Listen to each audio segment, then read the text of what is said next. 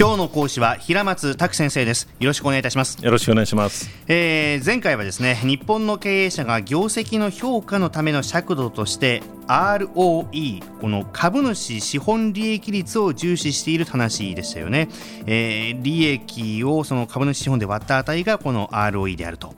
で実際じゃあ日本企業の ROE の水準がどうなっているのかっていうのを今回お話しいただくんですね。そうですね。はい、えー日本企業でも、まあ、あの結構幅がありまして、ええ、で中にはですねそのファーストリテイリング、まあ、ユニクロさんですよね、はい、のようにですねあのこの ROE の数字が20%前後にもなっているような企業もあるんですね。でこれはそのアメリカの有料企業と比較しても遜色のない数字なんですね。はい、でしかし、その日本の上場企業をまあ平均したところでは大体5%前ぐらいと意外と少ないですね。あのレベルにとどまってまして、でその2倍以上あるですねアメリカの企業との差は大きいんですね。例えばその2007年度のそのトヨタ自動車、これはあのリーマンショック前でですねあの営業利益が2兆円を超えたですね、まあ、空前のその利益を上げた時のトヨタでさえですねこれ14%程度だったんですね。まあ、これはその平均的なアメリカ企業のまあ水準ぐらいだったわけですね。はいはいはい、まあ、そういう意味から言うとアメリカ企業と比べた時のその日本企業の ROE の水準というのはは全般的に低い。ですね。低いですね。えー、で、まあ、こうしたその日米企業間のその開きの要因を考えるためにですね、これ前回もお話ししたその ROE を3つの要素ですね、はい、その売上高に対する利益率、総資産からまあどれだけの売上を上げてるか、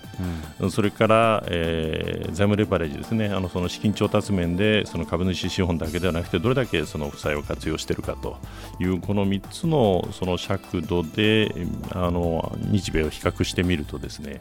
うん、えー、特に大きな差があるのが1番目のですね売上高利益率なんですね。利益率が低いと。そういうことなんですね、はい、え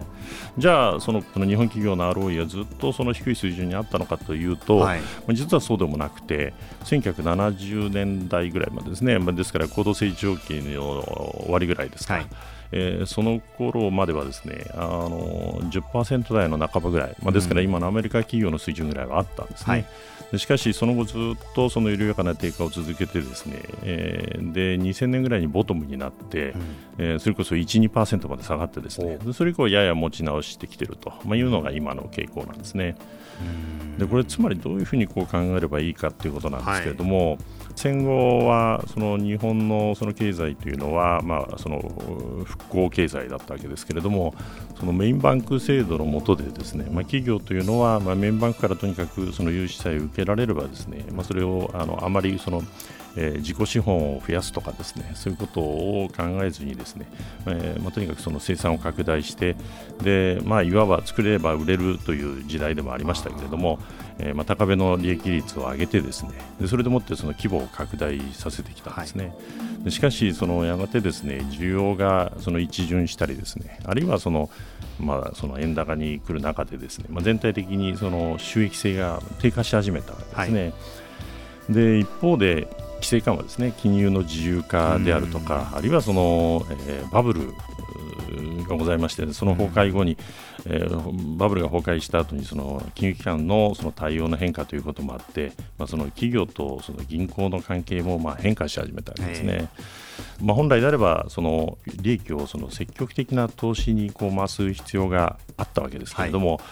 えー、それよりはむしろですね安全性を重視してですねその借入金の返済をこう優先していったと。でしたがってそのそれまでは自己資本比率がテールベルにとどまってたんですけれども今はその株主、えー、自己資本比率が徐々にこう上がってきたんですね。うん、でその結果えー、低下した収益性というのは、まあ、あまりその積極的な投資が行われてこなかったので、うん、その収益性も改善しませんし、うん、3つの要素のその3番目のその財務レバレッジですね、うん、についてもですねあの、まあ、自己資本は増えたんだけれども負債を利用する度合いっていうのはちょっと減ってきたんで、はい、まあ、従ってその1番目の要素と3番目の要素でもって ROE が低迷しているということだろうと思うんですね。うん。でつまりその ROE がこの低迷しているということでですね株主の投資に対するそのリターンがこう低くなっててですね、はい、でその結果その日本の、えー、株価の低迷にもつながっているということなんだろうと思いますね。うんはいそのまあ、日本企業のそのこれまでの状況っていうのは運転にその不慣れな新米ドライバーにも例えられないかもしれないというふうに思うんですね。はいでつまりその、えー、日本経済がその戦後の復興の時期は教習所の中にとどまってですね、うん、えー、まあ、メインバンクの言う通り、まあ、指導教官の言う通りにですね運転してればよかったわけですね、はい、でところがその戦後の復興の時期を迎えてその自由化グローバル化の段階を迎える中で、うん、まあ、本来であればえー、日本経済、日本の企業というのは、まあ、積極的にこうリスクを取って、それをリスクを管理してですね利益を上げていかなければいけなかったと。うんでしかしながらですね免許を取って教習所からですねあの行動に出た新米ドライバーがですね、まあ、あの外に出た不安感からですねスピードを落としてこう安全運転に徹してですね、その結果こうあの周りを渋滞させてしまうと。いったようにですね、その銀行という指導員が亡くなった企業がですねさまざ、まなその経済環境の問題にさらされる中でですね、まあ、債務返済という安全策に徹してでリスクを伴う前向きな投資を十分には行ってこなかったと、うん、このことが経済の低迷にも関係しているのかもしれないというふうに思うんですね。スポーツでも一緒ですね。リスクを取って前に行かなきゃっていうそこに通じるんでしょうねこれね。そうですね。まあ、あの日本の企業の経営者がですね ROE を重視するようになったというのはですね、はい、まあ、あの実際にあのそういう方向に向き出したっていうのはそんなにあの古くからのことではないので、はい、まあ、今後の変化に期待をしたいところだろうというふうに思っております。個々の企業の ROE が高まれば、はい、日本経済全体も活性化するんだ。そういうことですね。そういう数値なんですね、これね。では、えー、今回のお話まとめていただいてキーワードを挙げていただくならばどういったことになるでしょうか？そうですね。あの3つの要素、えー、売上高利益率とそれから総資産の、えー、回転率そして、えー、財務レバレッジとこの3つだと思います。はい、えー、今回も ROE にさらに詳しくですね日本の実際の水準についてお話を伺いました平松卓先生でした。ありがとうございました。どうもありがとうございました